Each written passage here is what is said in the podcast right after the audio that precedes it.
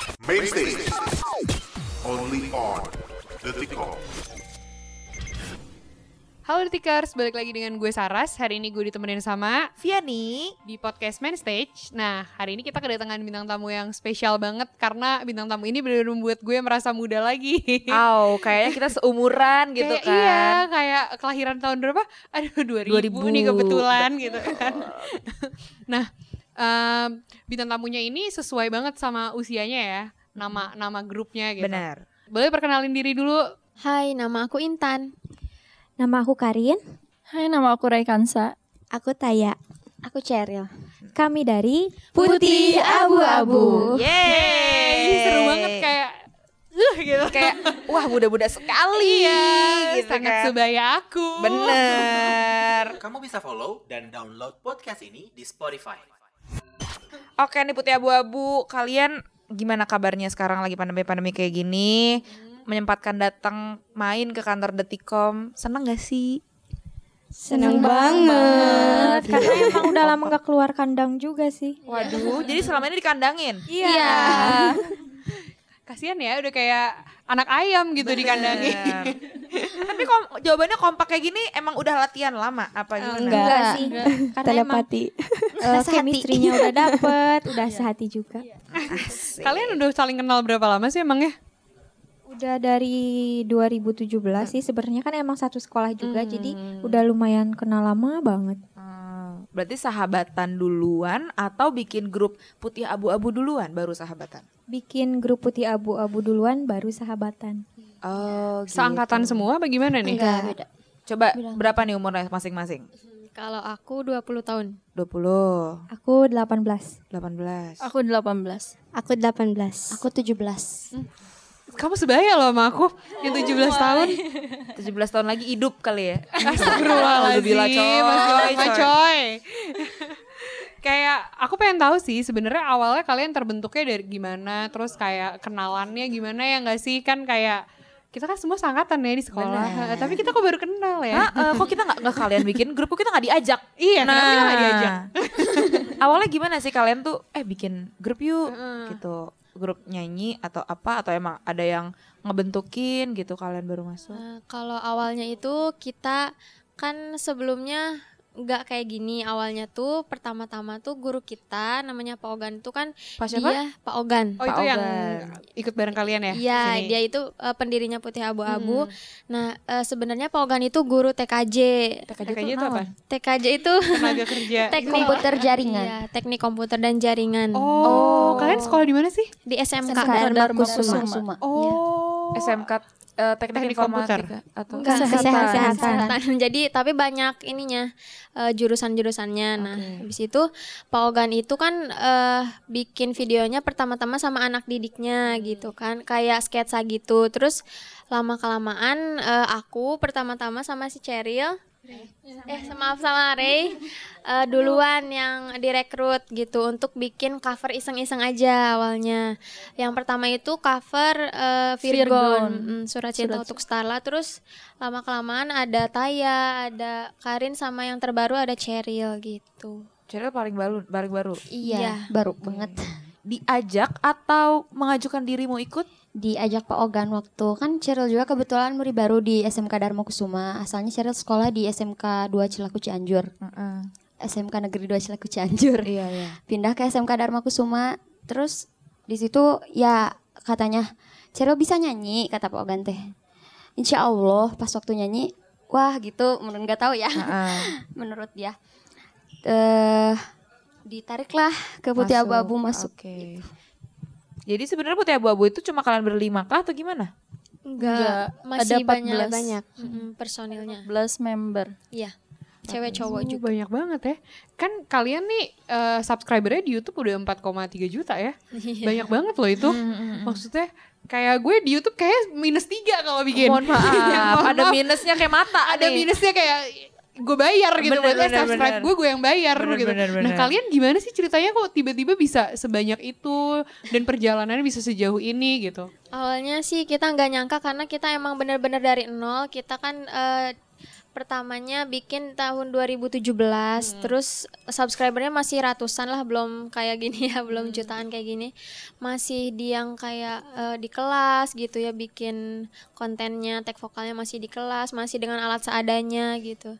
Terus tiba-tiba karena video apa sih yang pertama yang pertama booming itu yang bocah Mungkin ngapa ya, mungkin bukan. awal Bocah ngapa iya. ya? bocah ngapa ya awal-awal banget sampai berapa juta ya 20 apa berapa 25 juta. 25 juta terus langsung eh, di situ baru naik naik naik terus subscribernya sampai sekarang Oh, ini ya gara-gara lah bocah ngapa itu Iya, jadi iya, iya. 4,3 juta. Nah, kalau kalian sendiri nih kenapa sih namanya Putih Abu-abu? Maksudnya selain karena kalian terbentuk di SMA ya.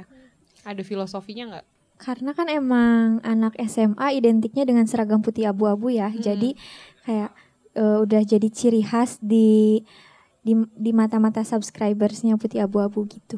Jadi putih abu-abu. Teman-teman kalian yang lain yang nggak ikut yang tadi kan katanya ada berapa 14, belas gitu. ah, Ada ah. 14. Karena itu di rolling apa gimana tuh Di maksudnya? roll. Kayak misalnya eh, ini 5 detik ya, ini ke media ini, Pindah ini kanal ke, ya? iya Di gitu. rolling. Apa gimana tuh?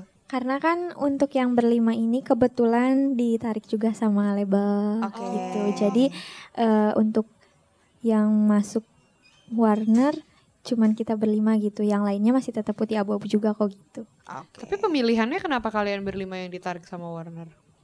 Aduh, kita juga nggak tahu ya. Tapi perasaannya gimana sih eh, waktu kalian ditarik sama label kayak apakah ada rasa nggak enak kan? Maksudnya kalian start dari berbelas orang berempat belas ya, empat belas Iya. orang tiba-tiba kalian ditarik label berlima sendiri gitu. Terus Maksudnya ada perasaan- awalnya ceritanya gimana kali ya Eh, eh, ditarik ditelepon label? kah apa gimana? Kalau seneng pasti ada, terus kagetnya juga ada karena emang nanti kalau kita masuk label gimana ya gitu. Nanti kalau di label ngapain aja gitu kan.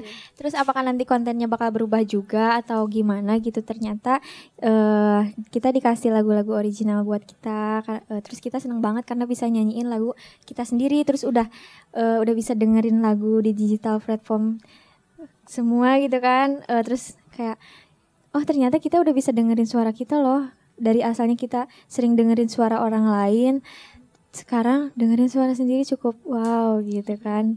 Eh, untuk ceritanya eh, Pak Ogan sendiri kan punya teman. Terus si teman itu eh, ada kenalan sama Kang Aris orang Warner kan gitu. Terus kemudian eh, Kang Aris ngontek ke temannya Pak Ogan kemudian dari temannya Pak Ogan ke Pak Ogan. Terus eh, dikira awalnya cuma mau minta coverin dong lagunya misalkan si A gitu ya Eh, dikira cuma gitu doang. Ternyata yang datang langsung ke Cianjurnya Pak Toto sendiri gitu kan.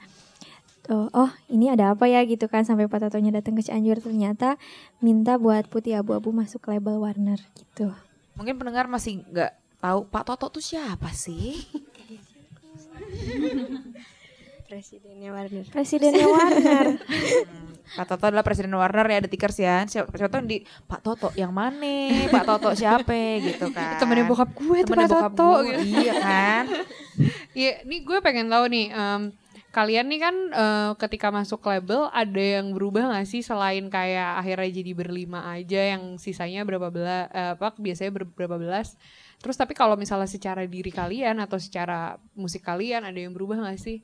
pasti ada ya karena kalau kita udah masuk label pasti lebih ke arah profesional lagi di mana kita di diri sendiri kita juga kayak bakatnya harus lebih ini lagi nih kita harus harus digali lagi nih biar bisa lebih semakin baik lagi. Terus biar bisa biar bisa yang denger juga oh ternyata putih abu-abu kontennya semakin berkembang ya semenjak udah masuk label gitu kan.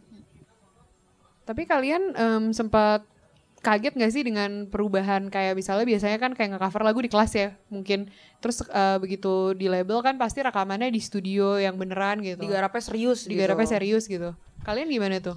Eh, pertamanya sih wah kayak berubah gitu ya kan. Asalnya kita cuman kayak iseng-iseng doang terus tiba-tiba jadi benar-benar harus serius gitu kan. Nggak bisa diem-diem lagi karena soalnya kalau misalkan kita kayak gimana ya malu atau kayak pendiam gitu kan asalnya emang kita pendiam ya terus tiba-tiba ditarik sama label kayak kita harus eh, ngebangun percaya diri gitu kan harus ditampil di eh, di Iya. depan banyak orang jadi kayak aduh bener-bener harus siap mental juga gitu apalagi eh, semenjak sama label kan kita sering wawancara kayak gini nah harus banget dituntut buat berani un- ngomong di depan orang banyak gitu. Sedangkan nggak gampang buat kita-kita gitu. Sempet latihan gitu untuk kayak misalnya membiasakan diri ngomong di depan orang banyak atau gitu? enggak personal apa branding personal branding atau enggak naikin image gimana memperbaiki image gitu Pengen tahu nih gue sebagai adik kelas kalian.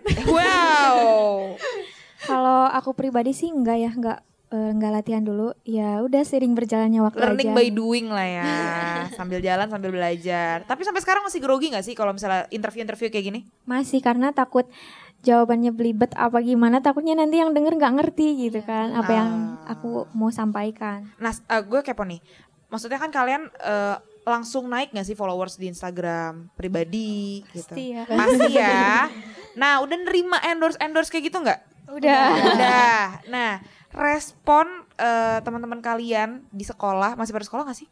Apa udah kuliah? ada yang udah kuliah, ada, yang udah sekolah ya. Iya, ada Oke. ada udah Respon teman-teman sekitar kalian tuh gimana sih pas kalian eh, followersnya naik, udah di endorse, ada yang kayak nyinyir gitu nggak sih? Banyak ya pasti kalau yang nyinyir cuman ya udah nggak usah ditanggepin gitu. Yang penting kita mah tetap positif aja, tetap berkarya kan. Eh, kita juga nggak ngerugiin mereka, kita Iya. yang untung malah kan. Iya. Terus emang sering banyak yang nyinyir juga, wih dapat endorsan selebgram nih kayak gitu-gitu sih. Sama. Sama. Iya. Ajak ngomong dong dia dari tadi diem aja. Ya. Takutnya tidur ya. takutnya tidur, takutnya ngantuk lah. Soalnya mendung kan. Nah ini kan kalian baru ngeluarin single judulnya denganmu. Yang ngarang tuh Pika Iskandar ya kan. Nah aku pengen tahu sih itu tuh singlenya tentang apa, terus proses penggarapannya gimana, terus eh, gimana sih kan eh, kalian kan gak nulis lagunya sendiri, gimana sih kalian ibaratnya mencari chemistry lagunya gitu loh, meng- menghayatinya gitu kali ya Vi, gimana gitu caranya? Kalau untuk proses pembuatannya dari lagunya dulu ya, eh, kita udah bikin dari bulan Januari sebelum masa pandemi karena emang kita langsung garap 6 lagu juga. Iya, terus untuk liriknya sendiri nggak terlalu lama sih, cuman beberapa menit aja kita baca terus dengerin. Oh ini nih, eh, ya udah gampang gitu karena emang si liriknya juga ringan dipahami iya, ya. ringan ringan buat dipahami seumuran kita anak SMA gitu jadi ya udah jalan aja terus eh, pas lagu semua udah jadi di bulan Agustus apa Juli gitu Agustus Eh, apa Juli? sebelum Lebaran Idul Iya, Adha. pokoknya sebelum Lebaran Idul Adha kita garap videonya kita cuman dua hari untuk pembuatan video sebenarnya harusnya sehari ya karena emang ada retake jadi nambah satu hari juga terus untuk storynya kita dibikinin sama tim kreatif jadi eh, lagu dan musik eh lagu dan musik videonya kita nggak ikut campur apa-apa gitu Oh. Nah, ada nggak sih tantangan dari penggarapan lagu ini gitu? Terus enam lagu tuh akan dirilis kapan? Dicicil atau gimana tuh? Udah pastinya dicicil ya karena emang dari kemarin-kemarin dari bulan Februari apa Januari Februari, Februari. ya udah mulai rilis satu-satu singlenya. Kalau untuk aku pribadi tantangannya karena emang aku sebagai eh, perempuan yang jatuh cinta pada pandangan pertama gitu ya bisa disebut kayak gitu. Eh, bisa tuh kamu bisa tuh jatuh cinta pada pandang- pendapat cuh jatuh cinta pada pandangan pertama ya gitu deh bisa, pokoknya terus Vi. Soalnya kan gue masih seumuran sama mereka. Kalau gue masih bisa. Mungkin kalau ntar kayak tujuh tahun lagi ketika umur lu 27 baru udah nggak bisa. Iya sih bener ya Kayak harus lihat isi banyak. dompet Bener Lihat kerjaan gue emang karena gue seumuran sama mereka masih bisa. Masih bisa ya Oke baik kalau gitu gue kan Saras adik Nah. kelas mereka. Oke oke Gimana lanjut Terus kan eh, di di lawan mainnya kan emang nggak pernah ketemu sama cowoknya juga, nggak kenal sama sekali. Terus tiba-tiba harus kayak tiba-tiba suka gitu, tiba-tiba malu-malu. Padahal kan emang nggak ada perasaan apa-apa juga sebelumnya. nah itu sih yang paling jadi tantangan buat aku. Bangun chemistry Tapi sama ada yang cowoknya. relate nggak sama lagu denganmu ini Eh, Pasti, ada, pasti banget. Siapa Relate. yang punya pengalaman pribadi Yang kayaknya relate banget sama lagu ini Tintan. Terbucin. Langsung merah nih mukanya kayak Aku sih karena kan sebelumnya eh, sebelum sama yang ini ya gitu maksudnya. eh, Sebelum sama pacar yang ini. Sebelumnya kayak biasa-biasa aja nggak kayak chemistry-nya tuh dapat banget terus nggak kayak wah ini klop banget nih kan biasanya suka banyak perbedaan gini tapi kalau yang ini tuh kayak banyak samaannya jadi seru aja gitu ngejalanin hari-hari Berarti dia mantan terindah dong Ih, enggak mantan. Oh, katanya Sembarangan sebelum lu, sama yang ini. Eh, maksudnya sama yang ini. Oh sama yang ini, gue kira sa- sebelum sama yang ini. Gue pengen ngompor-ngomporin pacarnya Intan, putih abu-abu. Terus jangan dengerin jangan dengerin yang di Detikom gitu.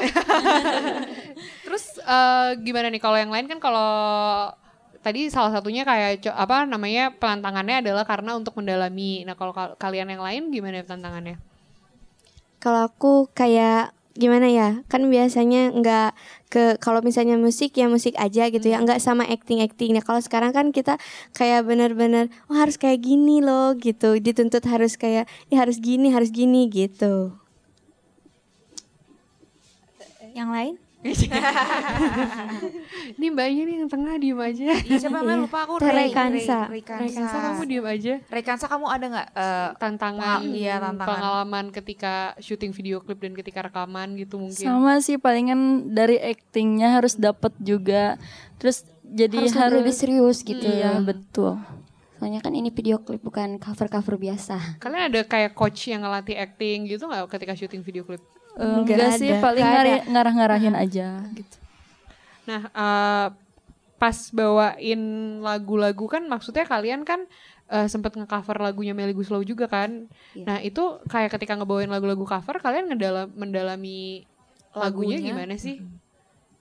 Kayaknya nggak mendalami banget ya, cukup didengerin berapa kali ya udah gitu langsung bikin cover. langsung cover ya. Untuk eh, latihan suara gitu kayak eh, apa namanya vokal kan harus di maintain juga kan karena sekarang kalian udah masuk label gitu. Maksudnya jangan sampai tiba-tiba melengking gitu kan. Nih kalau kalian sekarang nih ada latihan rutin kah per minggu atau ka- emang kalian suka ngumpul iseng-iseng buat latihan apa emang ada jadwalnya gitu? Ada tapi jarang-jarang ya karena Teh Intan juga jauh di Bogor sedangkan kita di Cianjur gitu. Teh Intan kok jauh banget ngapain? kan kuliah, kuliahnya Oh, kebetulan di kuliah. Bogor. Iya. Jadi kalau misalkan ada konten atau apa, bolak-balik Cianjur Bogor. Udah biasa kayak setrikaan. bolak-balik ya. Nah, Teh Intan gimana di kampus? Udah ada yang notice belum kayak misalnya, ih itu kan Intan putih abu-abu, itu kan artis, itu kan Ertong gitu. ada sih yang paling kaget waktu ya semester kemarin kan semester 4 sekarang udah semester 5 ya. Kemarin itu pas perkenalan dosen masuk biasa sebelum pandemi tuh eh, dosennya notice kayak ini kayaknya saya pernah lihat ya di YouTube ini putih abu-abu itu kan katanya langsung kaget kayak hah dosennya tahu gitu suka lihat juga gitu Terus kayak gimana? Asli aku iya kayak deg-degan juga sih deg-degan gak nyangka gitu Oke. Tapi kan katanya Teh Intan di Bogor, kalian semua masih di Cianjur. Jarang ketemu. Nih Iya. ke- biar jaga kekompakannya tuh gimana? Apa sering video call? Apa? Kalau kita sih ada eh, kayak grup WhatsApp grup- gitu ya. grup buat- arisan? Iya, arisan-arisan. Gibah, gibah. Gibah gitu. gibah online. gibah online favorit ya. Iya. Aku juga suka itu. Terus terus sering nongol di situ kah atau Iya, Sering ya, sering, kayak eh, setiap misalkan hari paling nggak ada gitu ngobrol? nggak tiap hari banget sih kalau lagi ada bahan, Bahan. gibah, nah baru muncul tuh. Atau ngobrolin eh, apa sih? nanti misalkan mau ke Jakarta nih, Nah, nanti gitu. pa- nanti pakai baju apa, bawa baju apa. Kadang kan dikasih jadwal tapi ada yang loading juga gitu kan. Yang lainnya udah 4G dia upload sendiri Ya ampun. Nah tapi kan itu tentang kerjaan maksudnya. Di luar dari ngomongin kerjaan, sering juga kontek-kontekan. Hmm, Kadang kan kayak koordinasi kayak eh besok pakai liburan baju apa gitu. sering sih. eh, Apalagi kalau ngerencanain liburan-liburan Iya, gitu. terus ngebales status WhatsApp ya. Iya. Oh, Ih begitu. bucin kan kayak gitu Oh, bisa. ngeledekin ya. Mm, mm, mm, mm, Tapi kalian nih eh, ada kesulitan gak sih ngebagi waktu bermusik sama untuk ngebagi waktu ketika sekolah gitu? Kalau misalkan eh, ngebagi waktunya sih alhamdulillah nggak ada karena kan kalau misalkan eh, bermusik itu biasanya weekend kan ya, weekend Sabtu Minggu. Terus kalau sekolah kan biasanya eh, Senin sampai Jumat. Kebetulan kan memang pandemi jadinya semuanya daring mau kuliah mau sekolah juga sama. Kalau misalkan ada jadwal di studio, terus kebetulan ada tugas, Ceroma kadang suka ngerjain di studio gitu sambil bikin konten. Gitu. Keren banget kalian. Hebat Kayak ya. bener-bener bisa ngebagi waktu gitu. Gue aja dulu eskul tuh kayak yang ya capek banget Tapi gue. kan lu ekskul gak jadi artis, Vi. Mereka jadi artis. Bener, jadi ada motivasi ya.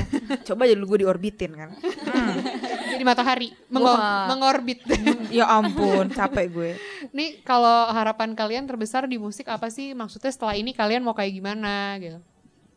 Pengen lebih profesional lagi dari ini terus pengen eh, lebih dikenal masyarakat luas juga terus karya-karyanya juga makin dikenal banyak orang semoga kita dikenal dengan karya positifnya bukan Amin. negatifnya Sensasi gitu. ya. iya Ada rencana mengumpulkan single-single kalian se- jadi sebuah album gitu mungkin? Udah pasti ada dong Ada. kebetulan lagi eh, progres untuk bikin album OTW ya. Iya. OTW. Tapi kalau misalnya ngomongin katanya kan kalian eh, ke depannya ingin apa namanya lebih profesional lagi. Emang role model kalian nih dalam eh, di industri musik ini siapa aja sih misalnya kayak penyanyi kah atau dari Indonesia atau dari luar boleh? Kayaknya sama ya kita Iya, semua sama sama. Teh Meli gitu kan. Oh. Terus emang pengen kolaborasi juga sama Teh Meli karena eh, single kita kan ada yang recycle Teh Meli juga gitu. Udah ada sempat omongan nama Melly Guslo untuk kolaborasi bareng atau gimana? Sempet sih waktu bulan Maret eh, ada rencana mau ketemu, udah di, udah dijadwalin juga. Terus karena kebetulan pandemi jadinya nggak jadi gitu. Sedih.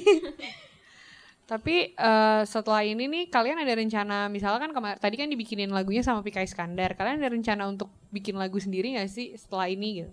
Ada untuk next project kita eh, lagunya dibikin dari Putih Abu-abu.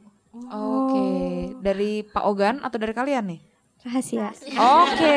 Oh masih dirahasiain ya? Betul. Oke deh, makasih banyak ya ngobrol-ngobrolnya. Kalian keren-keren banget dan aku Iya. seneng banget loh ngobrol sama kalian. Kayak Eh, masih muda, produktif. masih muda, produktif. Masalahnya gue zaman seumuran mereka nih kerjaan gue cuma ngerjain PR doang. Iya Itu sih. juga habis itu ketiduran gitu. iya sama pengen negeri-negeri bimbel-bimbel nggak masuk. Nah, oh, kalau gue masuk sorry. Eh, gue juga masuk sih, sorry, mohon maaf. Oke nih kalau gitu thank you Putih Abu-Abu. Semoga kita doain ke depannya kamu semakin sukses. Amin. Semakin eh, banyak yang kenal kamu karyanya maupun personalnya dan semoga semakin mengeluarkan single-single yang mantap. Amin. Kita tunggu ya. Iya. Oke deh, thank you banget Detikers yang udah dengerin podcast. Main stage Mm, bersama gue dan Viani betul. dan bersama Putih Abu-Abu. betul. Sampai Nah, ketemu lagi Di podcast. berikutnya. Oke, bye. Bye. Bye. Main stage. Only on the TikTok. Kamu bisa follow dan download podcast ini di Spotify.